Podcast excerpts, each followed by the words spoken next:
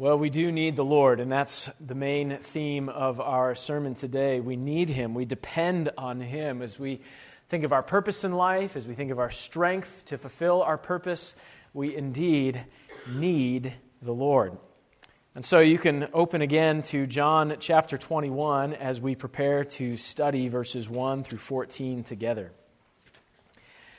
As we begin, I want to start by regaining some context so we remember what's going on exactly in the lives of our friends, Peter, James, and John, and the other disciples. So, where are they at? What's been happening? Well, in chapter 20, we covered two main resurrection appearances of the Lord Jesus. Three, if you include the one uh, to Mary just there at the tomb in the garden. And so Jesus is risen, he's alive. And at least a week has passed. Remember, there was that first appearance to the disciples as they were afraid in that room, and Jesus appeared to them, and, and uh, they believed that he was indeed alive. But there was one who was missing our friend Thomas. And a week later, Jesus seeks Thomas out, especially as he's there with the other disciples, and appears to Thomas and shows Thomas his hands and his side. And, and it, it may be that Thomas even touched those things and was reminded that, ah, he is alive. I can believe in the risen Lord. And in that context, Jesus calls them to, uh, to serve him in fact, when he appeared to the disciples, he said to them very specifically, As the Father sent me, I also send you. Receive my spirit. And he gave them help to do what he had called them to do, he gave them purpose. But then we encounter them here in chapter 21.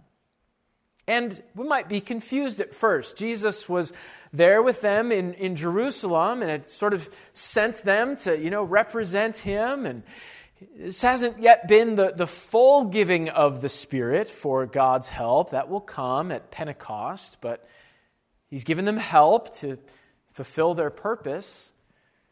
But we encounter them in chapter 21, and they've returned to Galilee. The Sea of Tiberias is in the north. It's the Sea of Galilee. You're familiar with the Sea of Galilee. It's in the north. It's the other part of Jerusalem, quite a ways, or excuse me, the other part of Israel, quite a ways from Jerusalem.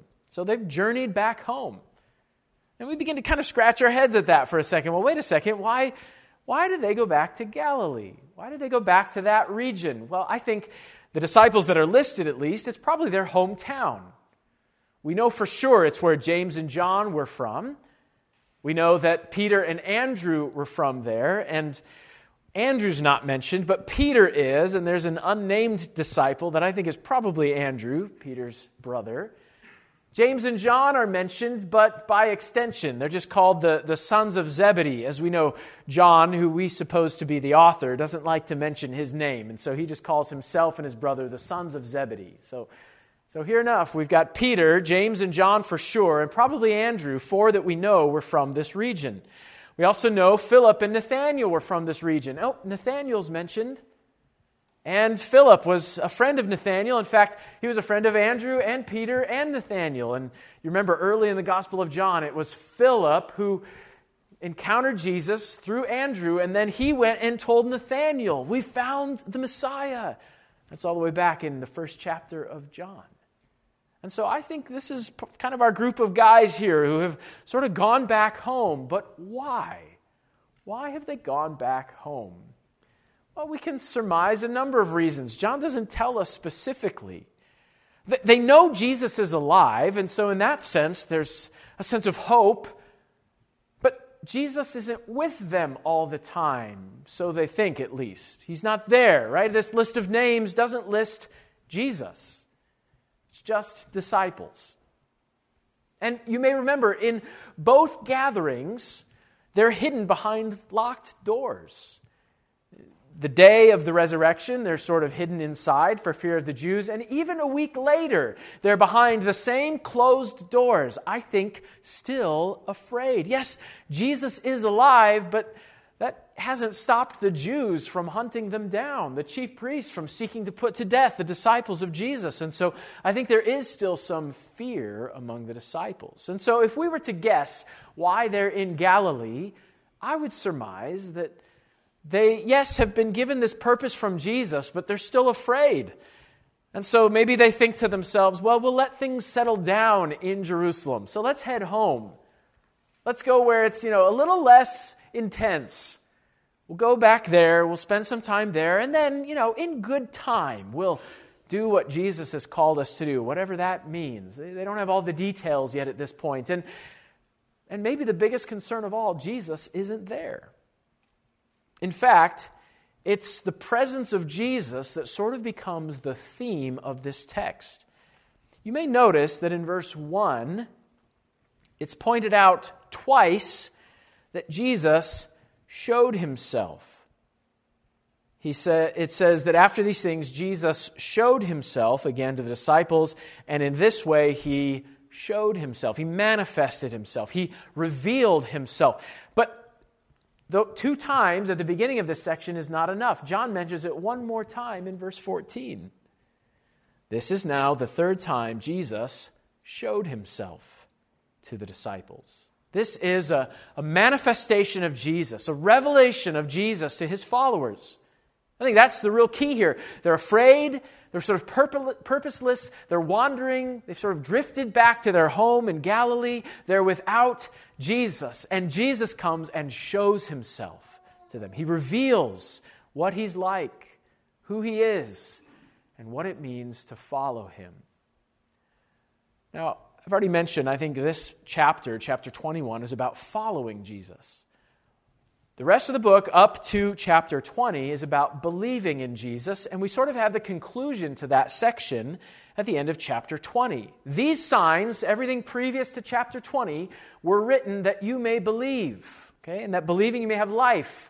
So the assumption in John's mind, I think, is okay, so you've believed. You have life. Now let's see what it means to follow him. And so here Jesus shows himself and helps his followers understand what it means to follow him. They think he's missing, they're lost, they're purposeless, and Jesus shows up to help them understand what it means to follow him. Here's what we're going to see as we work through this text. With the risen Lord, we have all that we need to thrive in his purpose for us. The disciples are sort of lost and wandering. They're without Jesus. Yes, they have this commission to, to do what he was called to do as well. As the Father sent me, I send you. But they're just sort of wandering. And they go back to fishing and they're just sort of lost. But Jesus shows up and shows them that they, they can depend on him. That without him, they can do nothing. But with him, they have purpose and they have strength as he welcomes them back. With the risen Lord, we have all that we need to thrive in his purpose for us. Well, let's consider exactly how this unfolds as we dig into the text today. In verse 3, again, we've got this group of seven disciples together. I, have mentioned to you who I think they are Peter, James, John, Nathaniel, Philip, and Andrew and who did I miss? Thomas. There we go. He's mentioned in the text. I think, I think it's those seven. We don't know for sure, but we at least know some of them. And they're there in Galilee. And, and I love Peter's statement, right? I'm going fishing. just, just so decisive, right? They, they already have some purpose from Jesus. I mean, you can see it maybe even on the same page of your Bible. Chapter 20, verse 21 is where he told them, Has the Father sent me, so I send you. I mean, they've got some purpose here. But Peter's just kind of like, I'm going fishing. Back to the water. Now, it's possible that it's just, just simply to solve a, a temporary need, right? They've got to eat, they need income, they need money. The, the master who's been providing for them is gone, and so maybe it's just to solve a simple problem. It could be. The other disciples are quick to jump on board, aren't they? I mean, he says, I'm going fishing. And the rest of them are like, okay, we're going with you also. And in John's description of this, it all happens quickly. Notice how fast verse 3 goes. We're going with you also. They went out immediately, got into the boat, and that night they caught nothing. I mean, it's just like boom, boom, boom, boom, boom.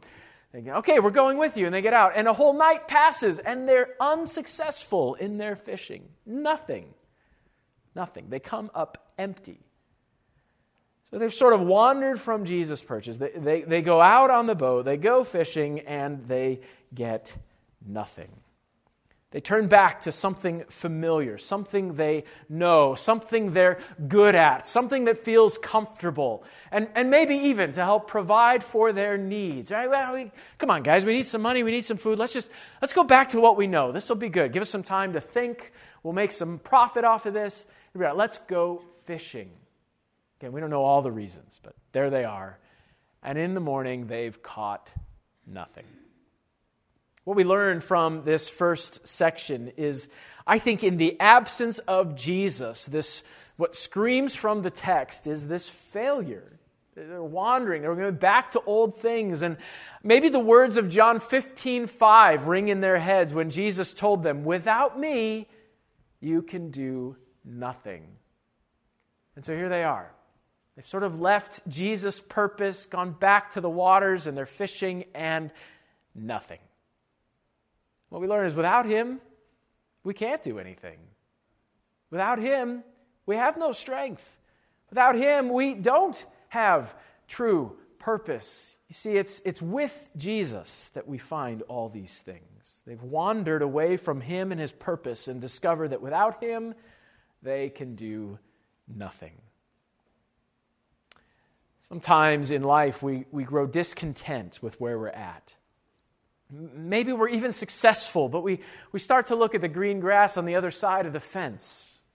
A different position, a different, a different status in life, something else that will be better. And so we, we sort of leave where we're at and we pursue this other thing. Or maybe we go back to something we had before. I started looking up uh, strange career changes.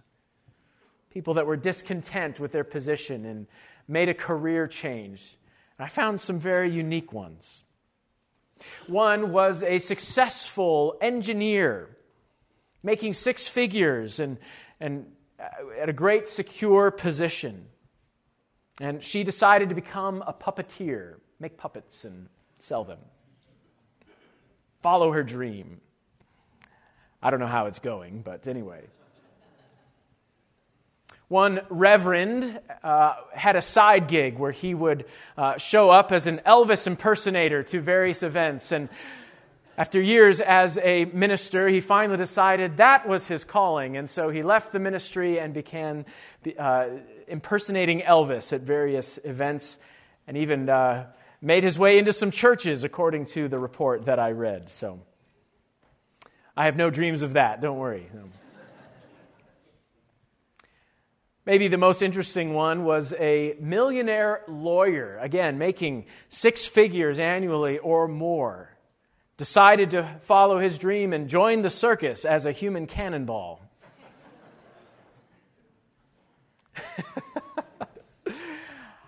I wish I had like Dave Harvey's the, the rest of the story, you know, as he could tell you how these things turned out. I don't know, but those are some interesting career changes, right? They leave what they were doing and pursue something else in hopes that they'll feel satisfied, in hopes that it will go well for them. And I wonder if that's a sense of what happened with the disciples here. Jesus, this, this turn of events. I mean, yes, it's exciting. He's alive, but he's not with us every day, and we don't really know what we're doing. Let's, let's go back to fishing. We at least know what to do. We can know what we're doing. We, we, we're familiar with that, and even that fails.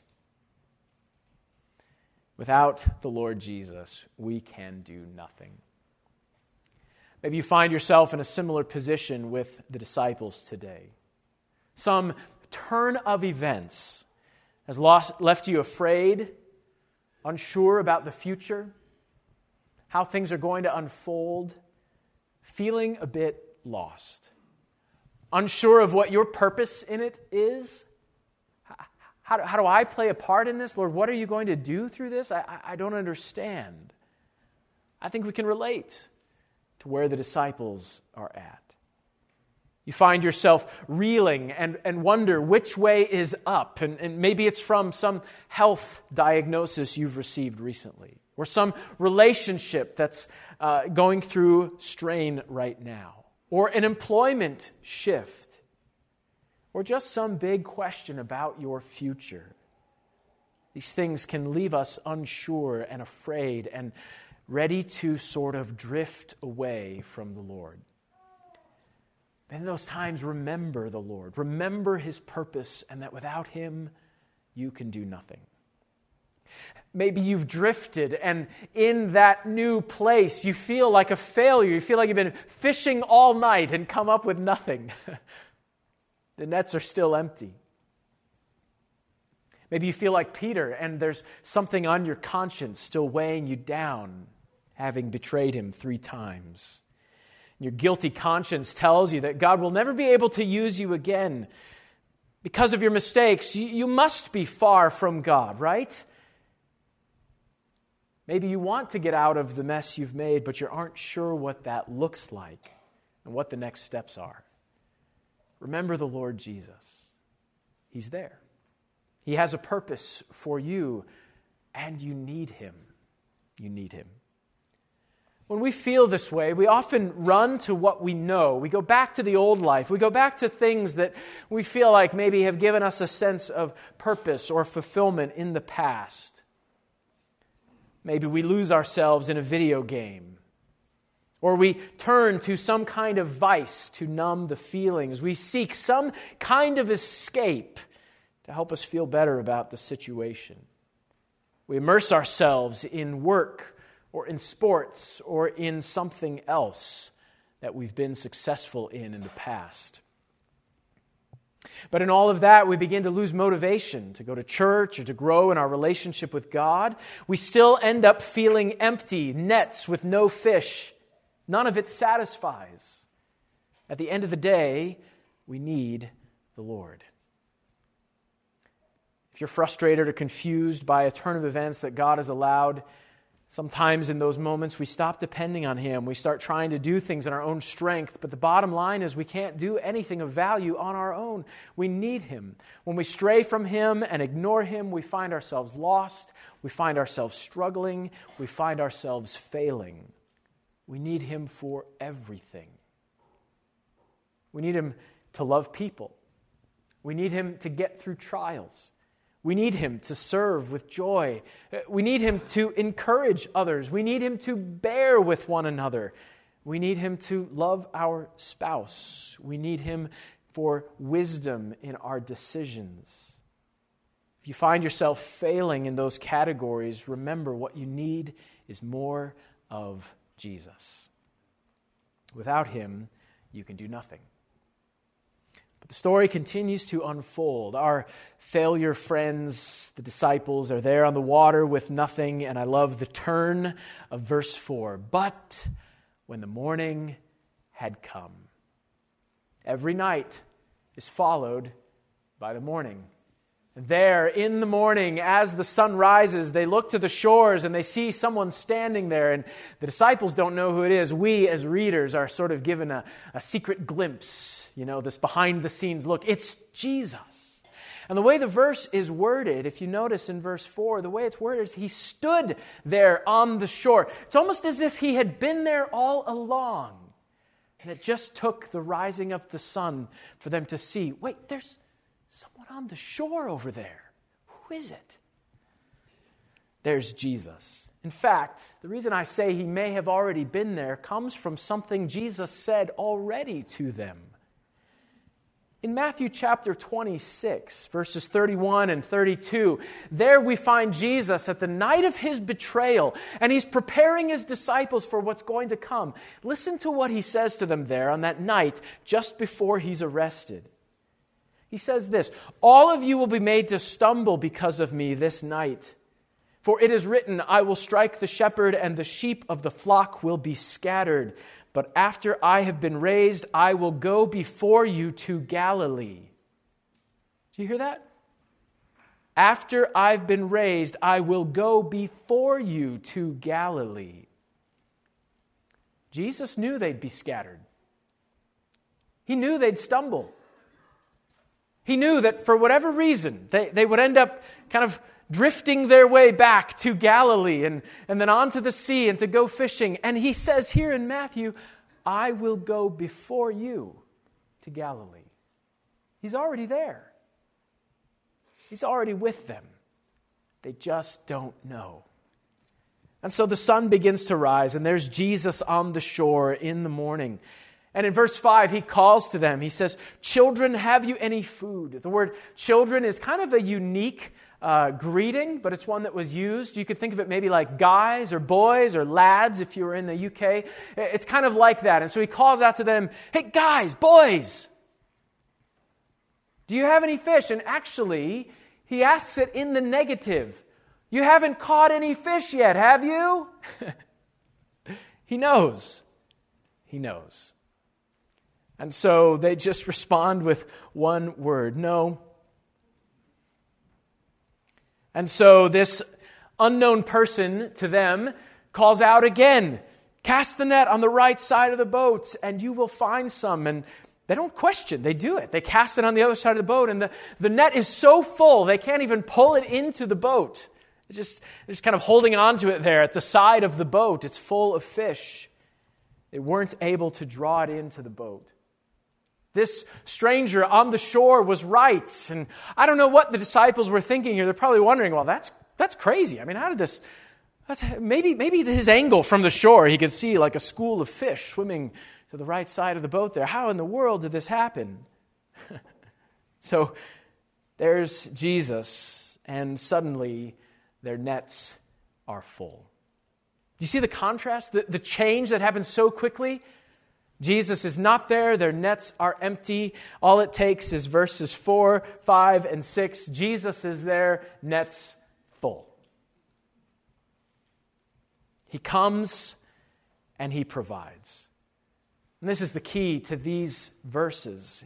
Jesus comes and he provides. He's there. In fact, we could word this even more accurately. He was never missing. he was in Galilee before they even arrived. Standing on the shore, and as the sun rises, they see this shadowy figure there, not sure who it is, and Jesus is providing for them. He was there. He comes and he provides, he helps them. They listen to his voice. And it's as soon as they listen to the instructions from the master that things begin to go well. And I want you to notice the contrasts that are portrayed here. The disciples are on the sea, and often the sea depicted just a, an area of tumult and you know the waves going up and down, and it, it just represented disaster. But there's Jesus standing on the shore, the solid ground. The disciples have been out all night, but Jesus brings the morning. The disciples have failed, but Jesus brings success. The disciples have nothing, but Jesus provides. This is the way He is. He comes and He provides. Even when we've wandered, He knew it all before, and He comes and He provides. In high school, I participated in, uh, in band, and so uh, pretty much every season of the year, there was something going on that we were preparing for, whether it was marching band season, whether it was concert season, whatever else. There was always a reason I needed to have my trumpet at the school. And so uh, early on, I learned that that went better if I just left my trumpet at the school. Of course, my teachers didn't like that because then I wasn't practicing, right? So there were times that, you know, out of guilty conscience, I'd take my trumpet home so I could practice at home.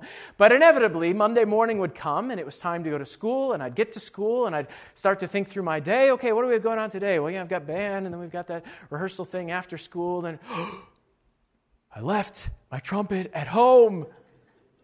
This literally happened hundreds of times, right?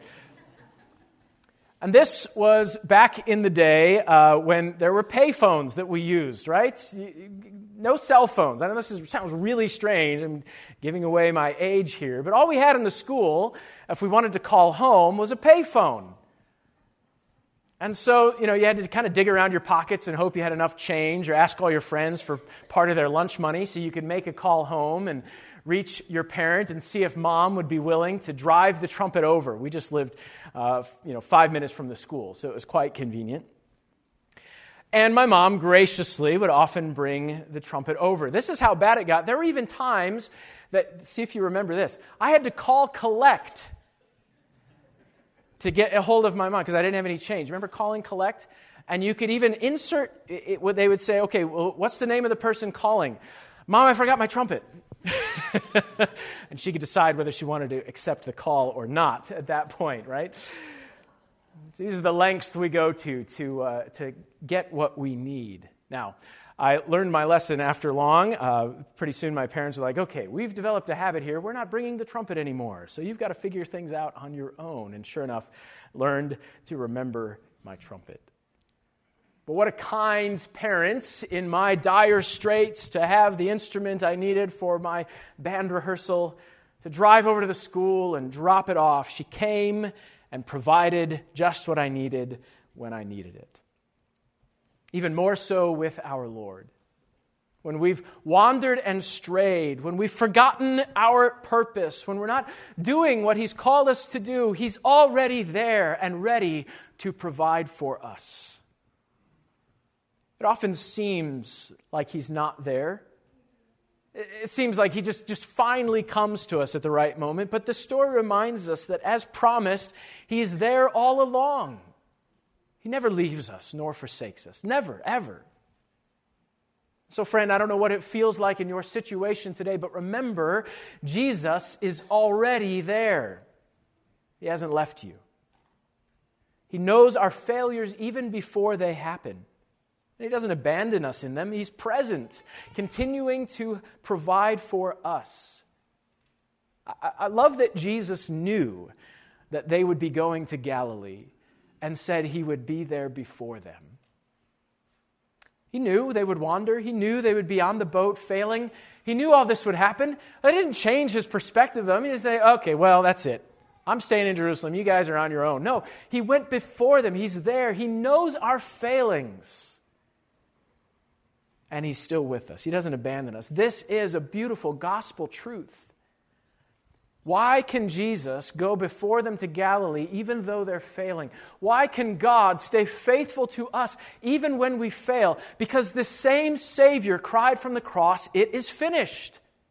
It's because my sins are paid in full that when I continue to sin, God does not have to turn his back on me. In fact, not only does he not have to, he's promised that he never will because my sins are paid in full in Christ. And so God forever looks upon me and sees the righteousness of his Son. He looks upon me with grace and mercy and love. And that even when I wander, he doesn't go anywhere. In fact, he pursues me and he continues to provide for me. This is the beautiful picture of the gospel. God is faithful even when we're not. And he showed us that on the cross. He comes and provides. He knows our failures before they happen, and He doesn't abandon us.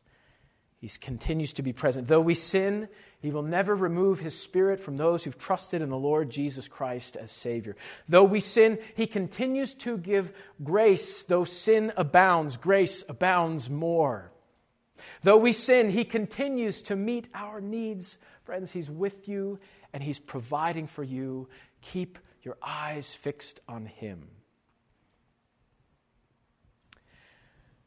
Well, the disciples in the boat, they begin to put the pieces together. Well, at least John does.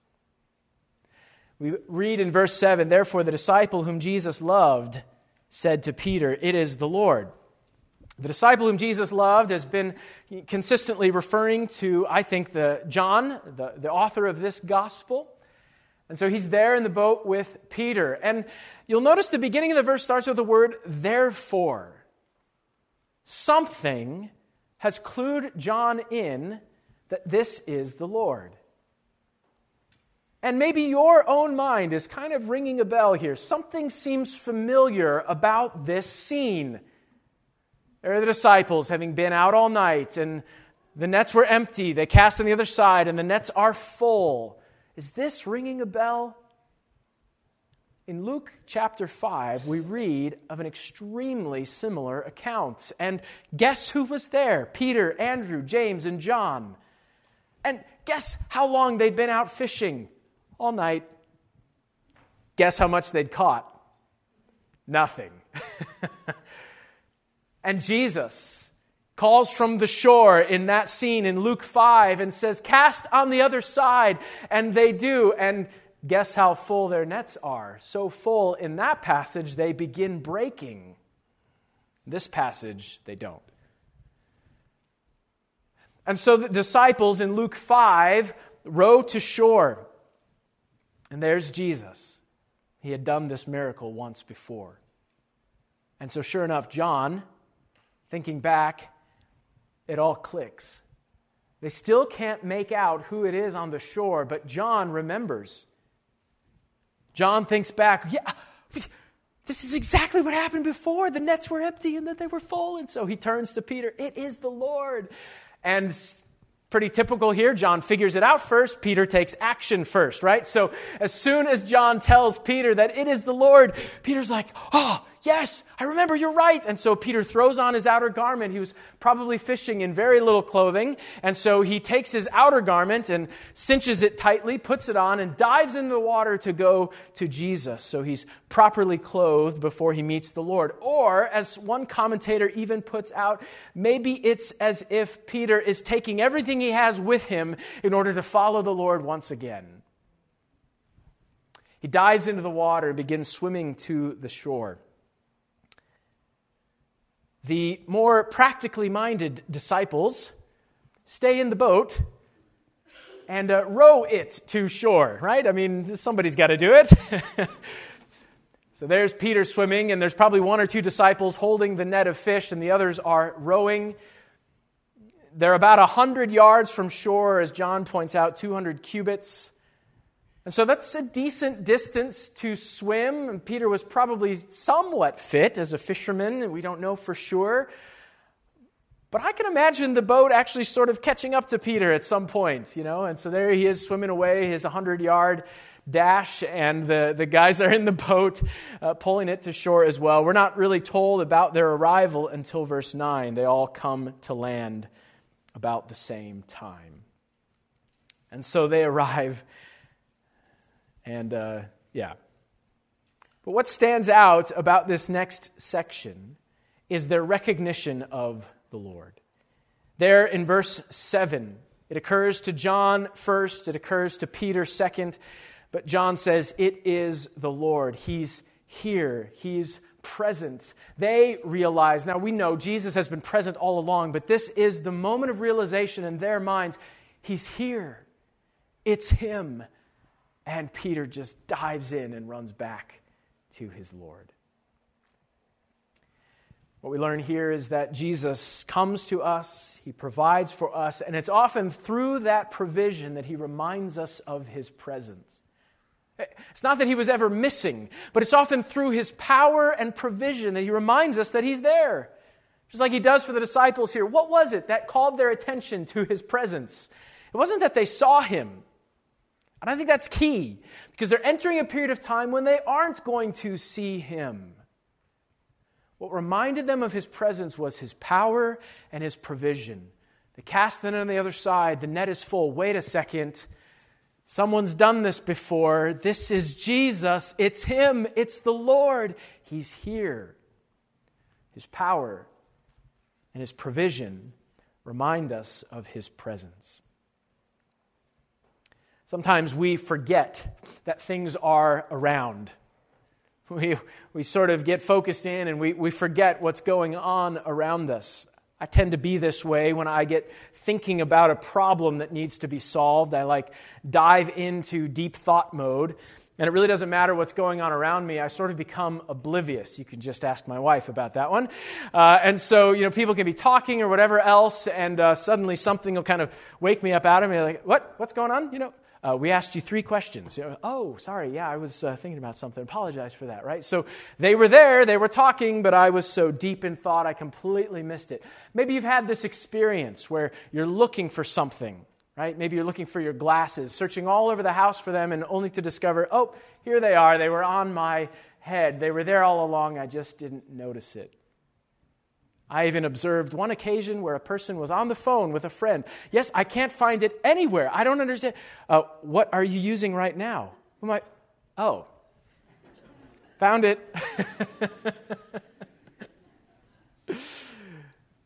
absent mindedly sometimes. We, we lose things that we're never missing.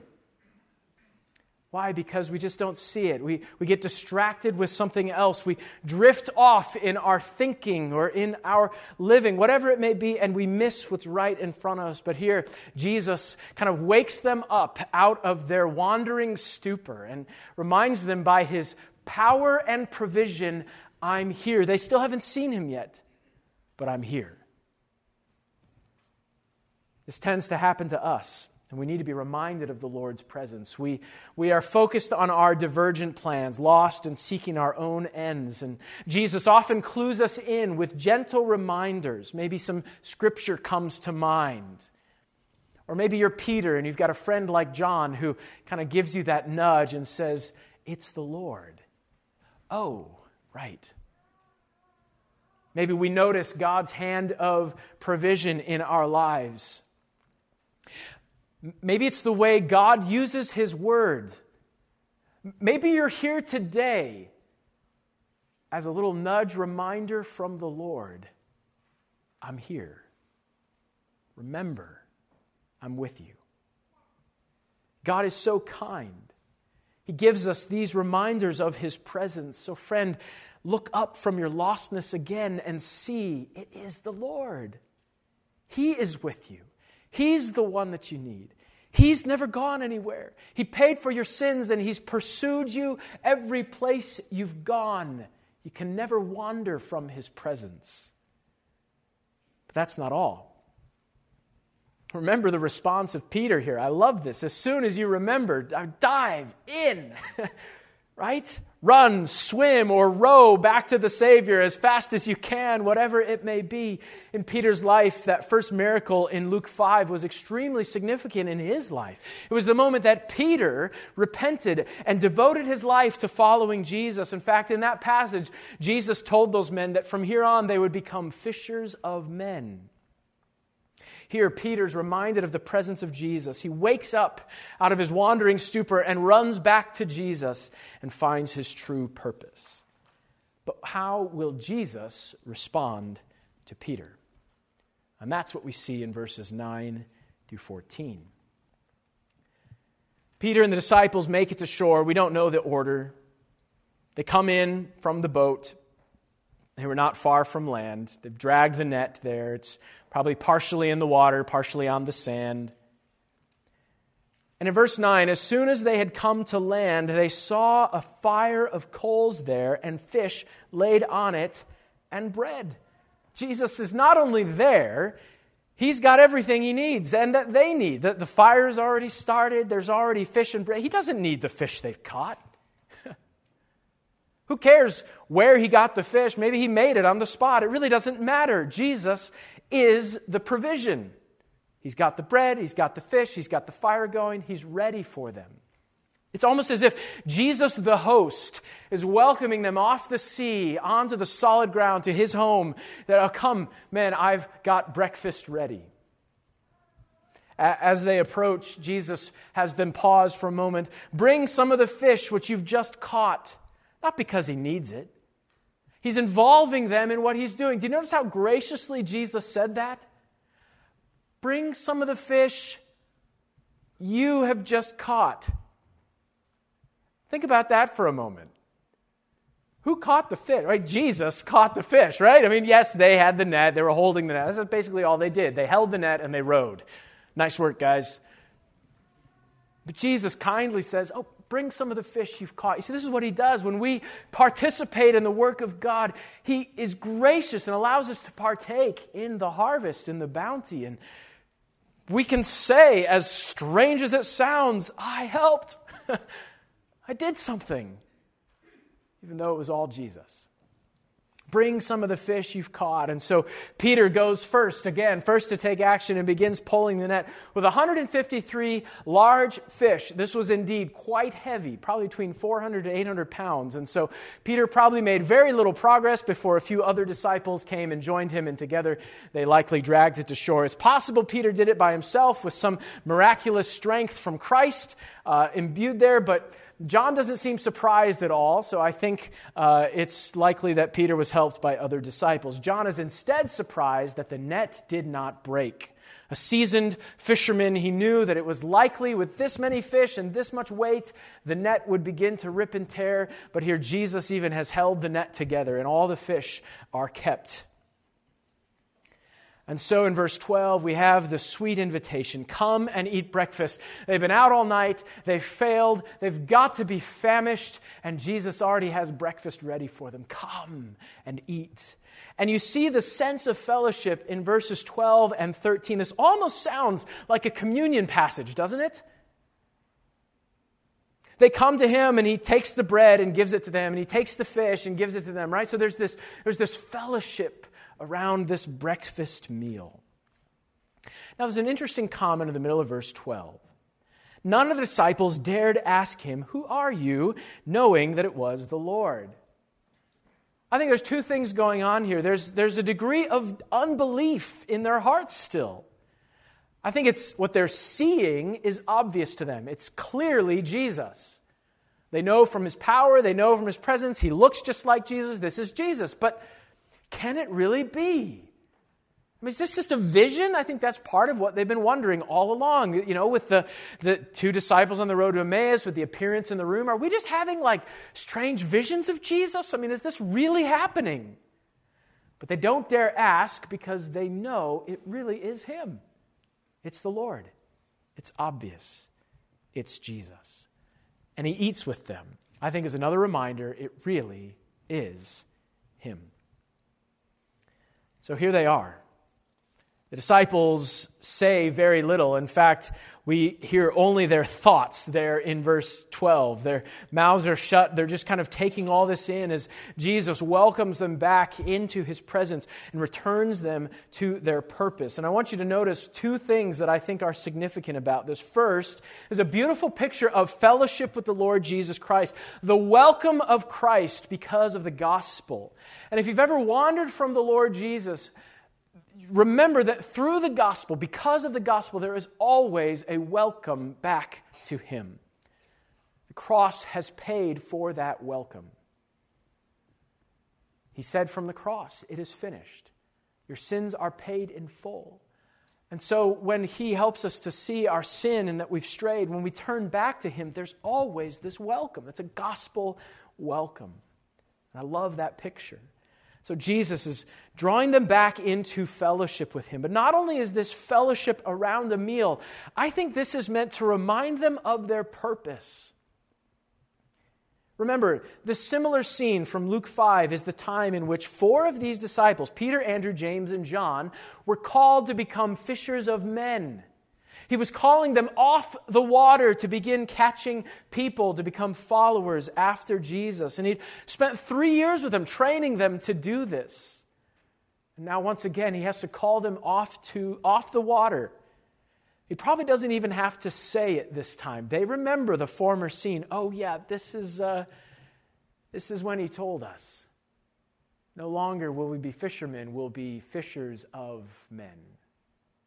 I remember. Jesus isn't, isn't berating them, he's not punishing them, he's made breakfast for them. He welcomes them back and gently reminds them of their purpose. He draws them into fellowship and calls them back to do what he's called them to do. This is the final thing we learn about our Savior here. He calls us back into fellowship with him and into his purpose. We may have wandered from him but the gospel reminds us he welcomes us back and is ready for us to take part in his purpose once again. Now, the specific purpose for the disciples was to be fishers of men. He called them to be sent just as he was sent. But as we continue understanding the New Testament, we realize that, friends, you and I have a very similar purpose, don't we? That we live for the one who died for us and rose again. That we make disciples of all nations, that we become ambassadors for Christ, calling to the world to find peace with God. This becomes our purpose. And though we may have wandered, Jesus welcomes us back into fellowship and calls us to fulfill his purpose once again.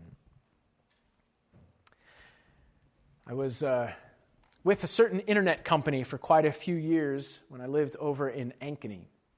And their prices kept increasing, and it felt like at the same time their customer service kept declining. And internet was in and out, and I thought, you know what, enough of this. I'm just going to cancel it and save money and go with a different company. So I called them up. That's enough of this. I'm canceling. I don't want to be with you any longer. Oh, can't we keep you? Nope, I'm done. I'm moving to a different company. Click. So we got done with that internet company. But then, week after week, their team began calling me. We want you back. We want you back as our customer. We'll offer you this rate. And I was like, no, no, it's still too much. I don't want to go back. Another call would come. We want you back. We want you back. We'll offer you this rate. No, no, I don't want to come. Finally, the rate got down where it was, you know, a significant amount less than the other company I had gone with. Okay, fine, I guess I'll come back, right? And so this lower rate finally persuaded me to come back to them. We want you back, they would say. Well, the Lord, who's purchased you with his blood, who died for your sins and rose again, though you wander, he has gone before you Though you sin, He knows it all and has paid for it. He wants you back. If you've strayed or wandered, He welcomes you back into fellowship with Him and into His purpose for you. You see, the welcome of God is rich and encouraging. Nothing can separate us from His love. There is no condemnation for those who are in Christ Jesus. So turn to face Him again. He welcomes you. Find joy in His forgiving presence. It may be that you've never been welcomed into peace with God through the Lord Jesus Christ. That the weight of your sins is still weighing on your shoulders, that you know today that you're not at peace with God. The one who paid for your sins calls you to come. Confess your sins to God. Turn from your way of doing life and live for Him by trusting in the Lord Jesus Christ as Savior. He died for your sins and rose again.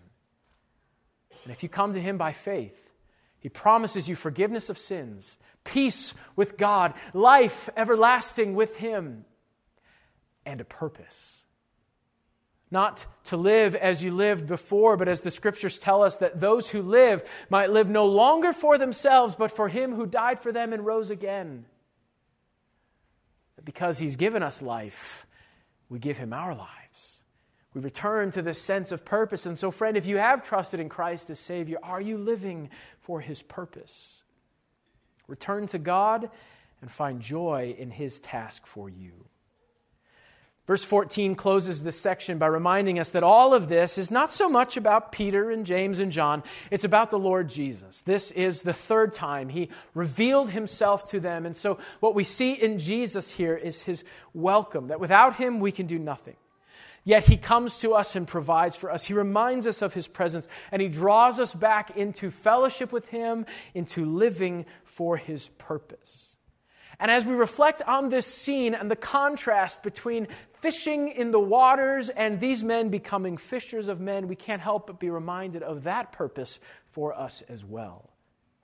And as we seek to be fishers of men, so to speak, to take the gospel to those in need, we know that we can only thrive in that purpose as we depend on the Lord Jesus Christ. Without Him, we can do nothing.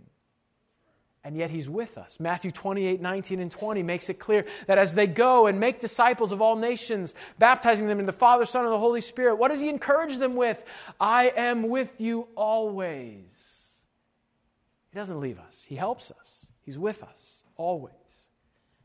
Draws us back into fellowship and into his purpose. Friend, you may look to the future and you're unsure about what God has for you. Remember your purpose in Christ to live for him and his glory. No matter where you work, no matter what you do, no matter what your health situation is, no matter your family situation, no matter what question marks you look to in your future, God has a clear purpose for you. You're alive today, you're breathing today to give Him glory. By yielding to His Spirit and His Word, you can show people around you what the Lord Jesus is like. You can call to the dying souls that you interact with, be reconciled to God by faith in Jesus Christ. This is your purpose. And with Jesus, you find all that you need to, to thrive in that purpose. Let's pray. Father, we thank you for this encouraging text as the Lord Jesus reminds us of our purpose. As our risen Lord shows us his presence and power, and that whatever we face in this life, we have enough because we have Jesus. And so help us as we go from here to fulfill our purpose, to be ready to live for Him, and pray specifically for those who may have wandered from you or feel distant from you today, that they would see your welcome and come back to you even today. We pray in Jesus' name. Amen.